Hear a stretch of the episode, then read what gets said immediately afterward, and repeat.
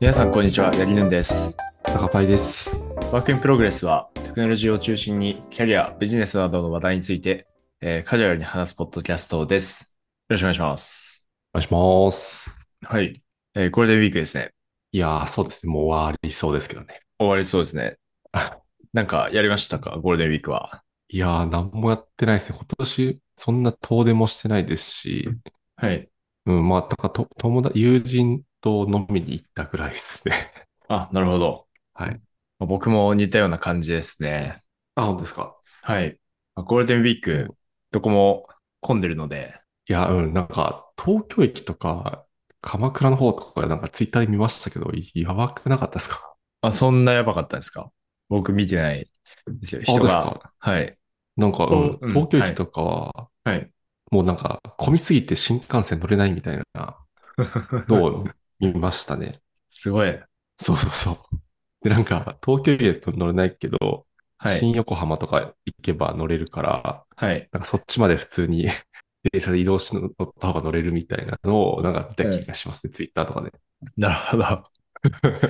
そうそうそう。なんか、予約率はすごい100%だけど、はい。それで乗れない人がいるから、新横浜とかだとなんかちょっと空いてるみたいな謎の現象が起こってるっていう、な んか、そんな話も聞きました。本当かどうかわかんないですけど。はい。でも、ありそうですね。うん。そうですね。僕なんか、一日だけ、ちょっと、はいはい。まあ、都内で遠出なんですけども、あうの、んスカイツリーのあたりに行ってきたんですね。あいいっすね。はいはい。はい。まあ、あのあたり水族館あるんで、そこに行ってきたんですけうんど、うんうん。はい。スカイツリーめっちゃ混んでましたね。やっぱ混んでるんだ。え、どはい結構並びましたの登りましたスカイツリー。いや、乗ってないです。あの、水族館の方は全然混んでない。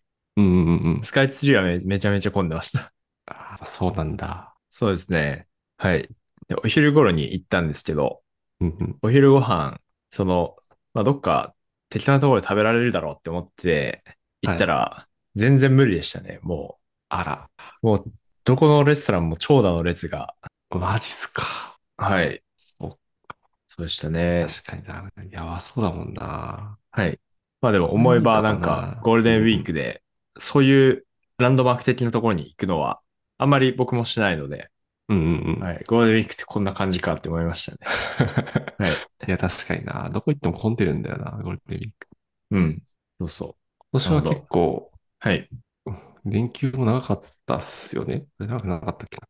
連休は、暦通りだったら5日ですね。そっか、5連休か。はい。 1と2が穴が開いてたのか。うん。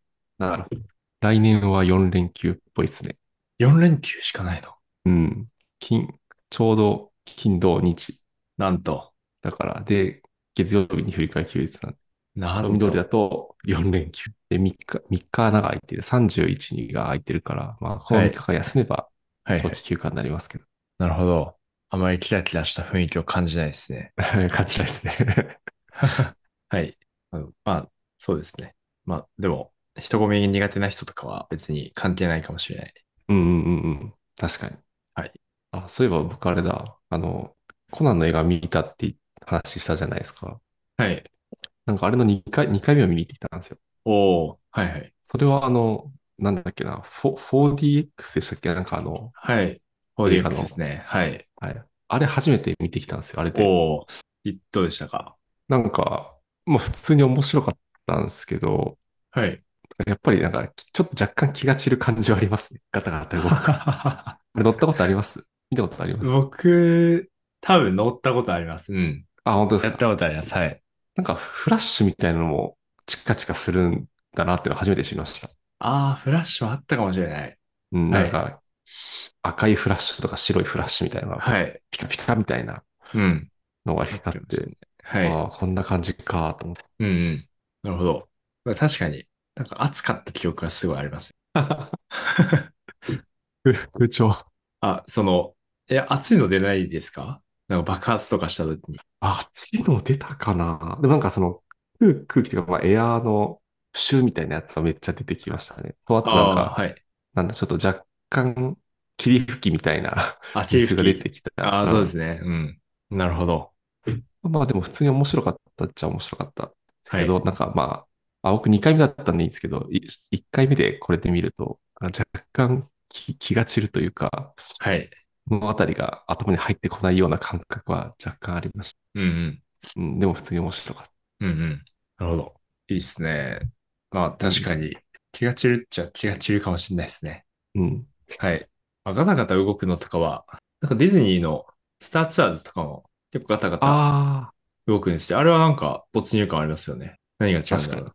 まあでも、あれそうかっ、すよね映像がリンクしてるかどうかなのかな。映像と。あ、あそれはあるかもしれないですね。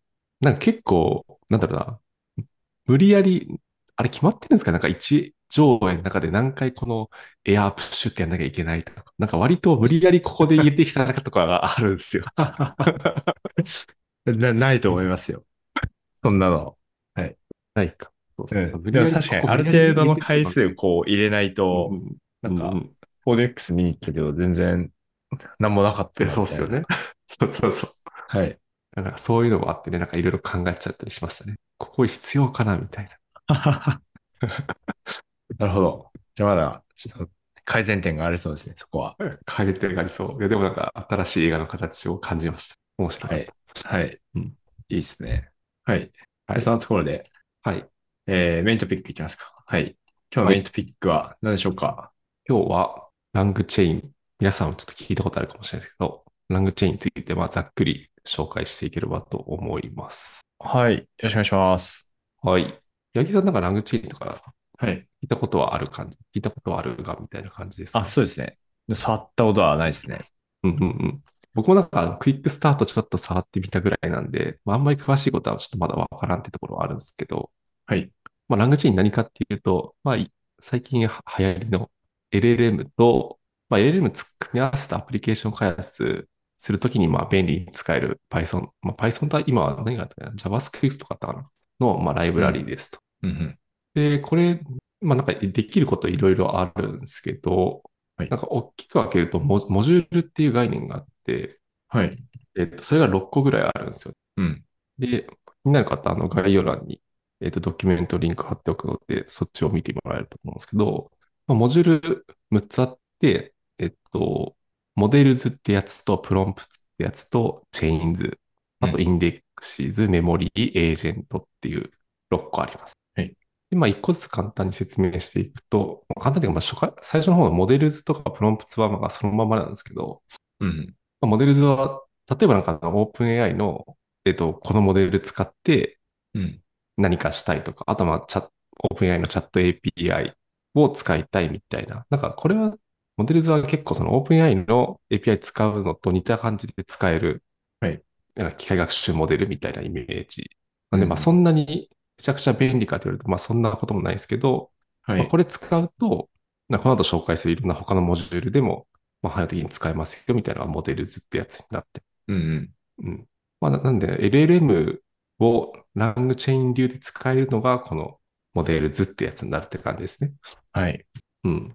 で、次にプロンプツ。これもなんか、そんなに難しいことやってなくて、あの、例えば OpenAI の、なんだ、ウェブブラウザ版とか使ったことある人いると思う、多いと思うんですけど、まあなんかプロンプトエンジニアリングみたいなこと言われてますけど、はい。なんかそのプロンプトを、なんだろうな、プロンプトを作る機能って感じですね。プロンプトのなんか文字列とかを。うん。うん。なんで、例えば、なんだろうな、プロンプトの中に変数みたいなのを埋め込めるんですよね。はい。例えば、なんだろう、えーっと、この料理のレシピを教えてください。料理名、括弧、変数みたいな形のプロンプトテンプレート作っておくと、はい。その変数のところに、例えば、肉じゃがとか、うんうん。いろんなものを入れていくことによって、そういうなんか料料理を教えてくれるテンプレートみたいなのが作れるので、あとは変数だけにだけ、なんかリストかなんかで渡すと、こう、はい。全部の料理のリスレシピを教えてくれるみたいな、なんかそういうテンプレートが作れたりはい。はい。するっていうのが、えっと、二つ目のプロンプトっていうモジュールの、まあはい簡単な概要になって。はい。で、三つ目がチェインズっていうもので、まあこれもなんか名前の通りなんですけど、いろんなモジュールをこう連結して使えますみたいなはいものになってえ例えばなんかさっき言ったモデルってやつとプロンプトってやつで、このはいモデルを使ってこのプロンプトで実行してしてねっていう命令を送れるので、ー、はい。なんかそこでこう、なんだろう、いろんな複数の処理をつなげられるみたいなものになってえー、じゃあチェインは、あれチェインはモデルとプロンプトので構成されるんですかあ、そうです。でもね他にもなんかいろいろ使えて、はい。多分基本はそうなる気がしますね。モデルとプロンプトテンプレートを使ってはい。やるのが良さそうな気がしている。あ、なるほど。うん。その、本当にチェーン、メソッドチェーンみたいな感じで、あ、まあそんなイメージですね。なるほど。じゃあ、ふ複数のチェーンをこう繋げたりもできるんですかね。チェインをつなげるってできたかなあ、でもそれはやんないのか。なんか、チェイン、イメ、イメージだとその、モデルとプロンプうトんうん。うん。の組み合わせで表現されるんだったら、チェインっぽくないなって思ったんですよね。ああ、はいはいはい。もっとその、チャット GPT に、チャット GPT に送った返答を、なんか、なんていうんですかね。えー、他の、じゃあ、その、画像生成 AI みたいなやつで画像を出すみたいな。うんそうすると、二つのうんうんうんうん。モデルが動いてるんで、そういう感じなのかな。ああ、はいはい。あ、だそういうのは多分できそうな気がえー、はい。しますね。うん。なるほど。できる気がする。うん、できた気がする。えー、あ、本当だ。コンバイニングマルティプルチェインズ。チェインもなんかいろいろあるんですよね。シンプルシーケンシャルチェインズとか、はい。いくつか機能があって、はいはい。本当だ。なるほど。多分その中の何かを使えばはい。できそう。うん。なるほど。でも、ラングチェインっていうぐらいだから、ここがコアなんですかね。まあ確かにね、 ライブラリ名に入ってるんで、はい。結構このチェインっていう機能は、まあ、他のモジュール同士をつなげるとかでも結構使う気がしましたね。ほうほう。うん。でなるほど。すね。それがまあ3つ目のモジュールはいになりますと。うんで、次がまあインデックスとメモリーってやつになるんですけど、まあ、この辺から結構面白くなってきてて、うんうん。まずインデックスって何かっていうと、あの、OpenAI の GPT-4 とかだと、2021年の情報でしたっけまでしか多分うん。使って学習させてないんで、なんかそれ以降の情報はい。をまあ答えられないっていうのは、まあ一つあると思ってるんですよね。でもそこで、なんかその、もっと最近の情報とか、まあそれこそパブリックにない情報のプライベートな情報を使わせたいみたいなうんうん。まあ、時が多分あるかなと思ってて、なんかそういう時に、このインデックスを使うと、なんかいい感じにやれますっていうものが、おうこのインデックスモジュールになって。はい。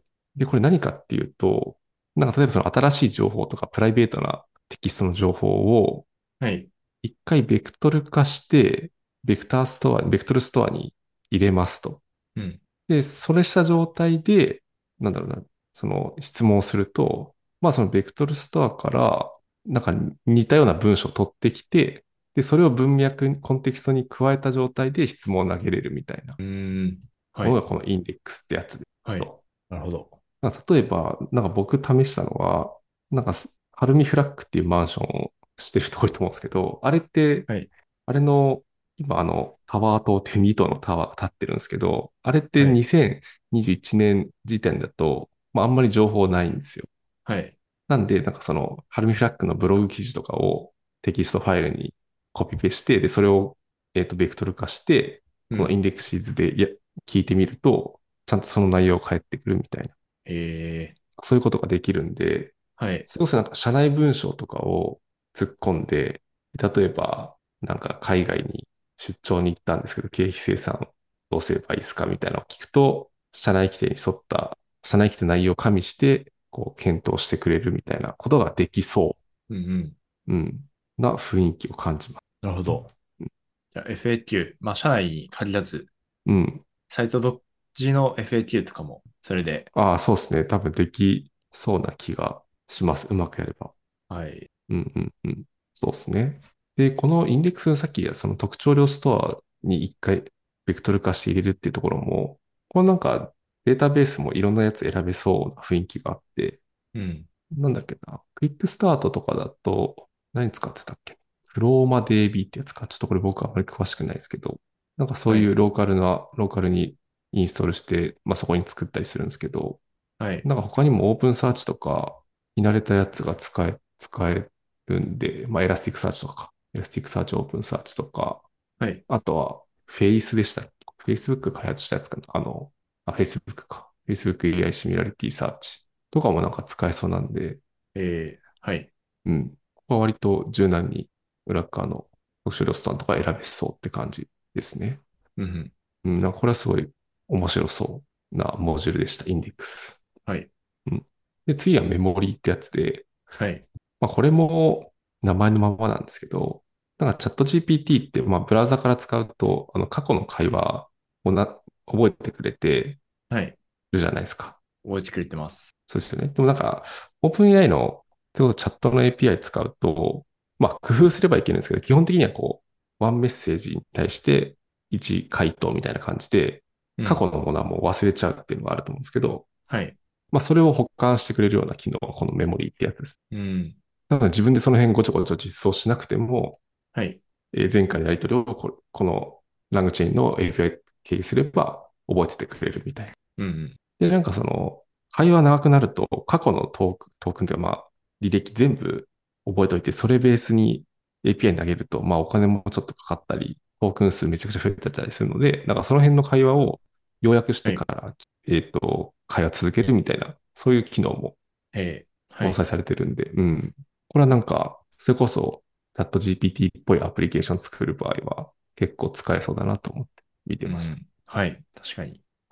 で、ここまでがまあ5つ紹介してきましたね。モデルとプロンプトとチェインとインデックスとメモリと。はい。で、なんか最後にエージェントっていうやつがあるんですけど、うん。これなんか正直あんまりよくわかんなくて、 なんかいろいろできるんですよ。たす例えば、はいさ。っきそのインデックス使って最新の情報をこっちから与えることによって、はい。本当なんかそのモデルが知らないえー回答ももらえるみたいな話あったと思うんですけど、なんかそこを Google 検索させて、この検索結果を加味して、ゴニョゴニョやるみたいなことができるのが、このエージェンツっていうところのモチベーションというか、できることえー、はい。になってそうでしたと。うん。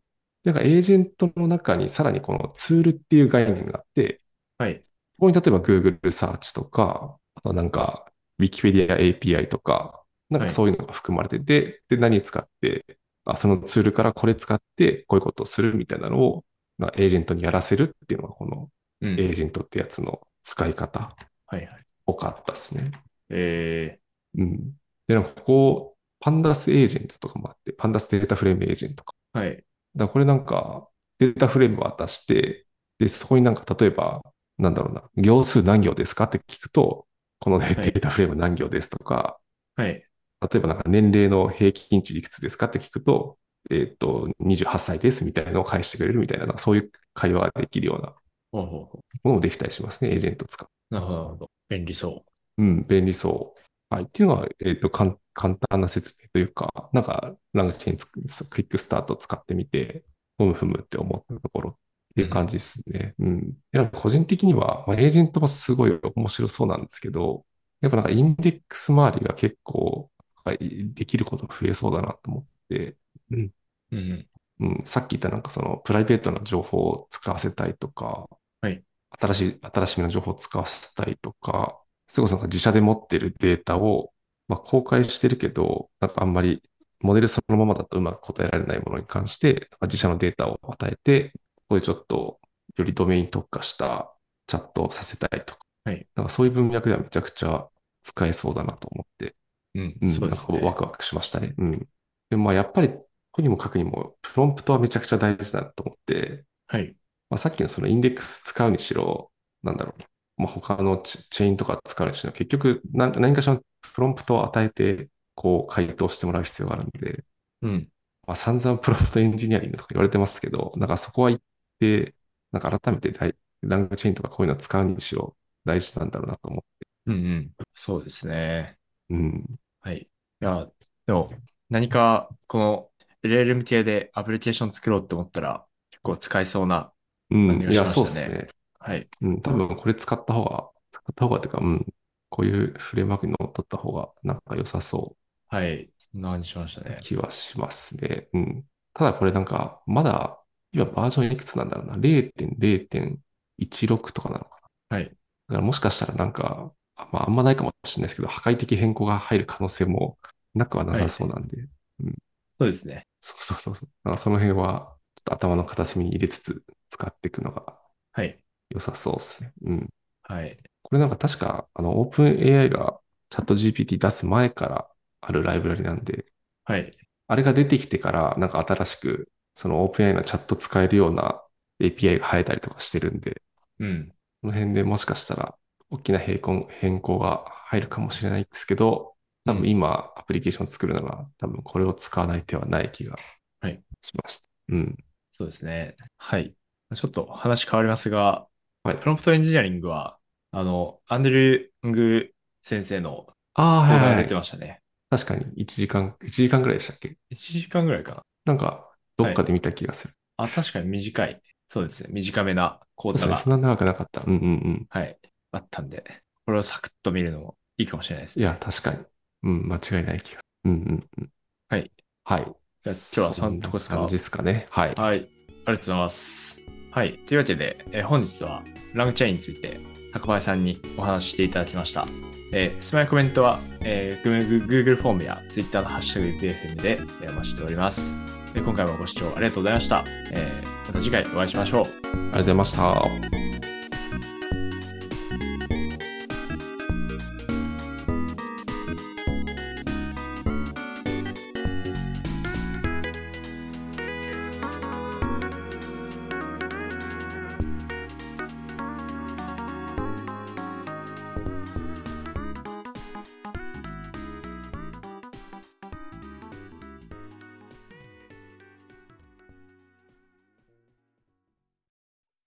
And now, a short commercial break.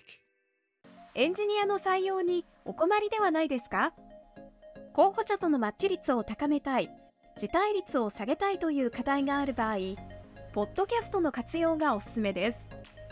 音声だからこそ伝えられる深い情報で、候補者の興味・関心を高めることができます。ピトプでは企業の採用広報に役立つポッドキャスト作りをサポートしています。気になる方はカタカナでピーとパと検索し X またはホームページのお問い合わせよりご連絡ください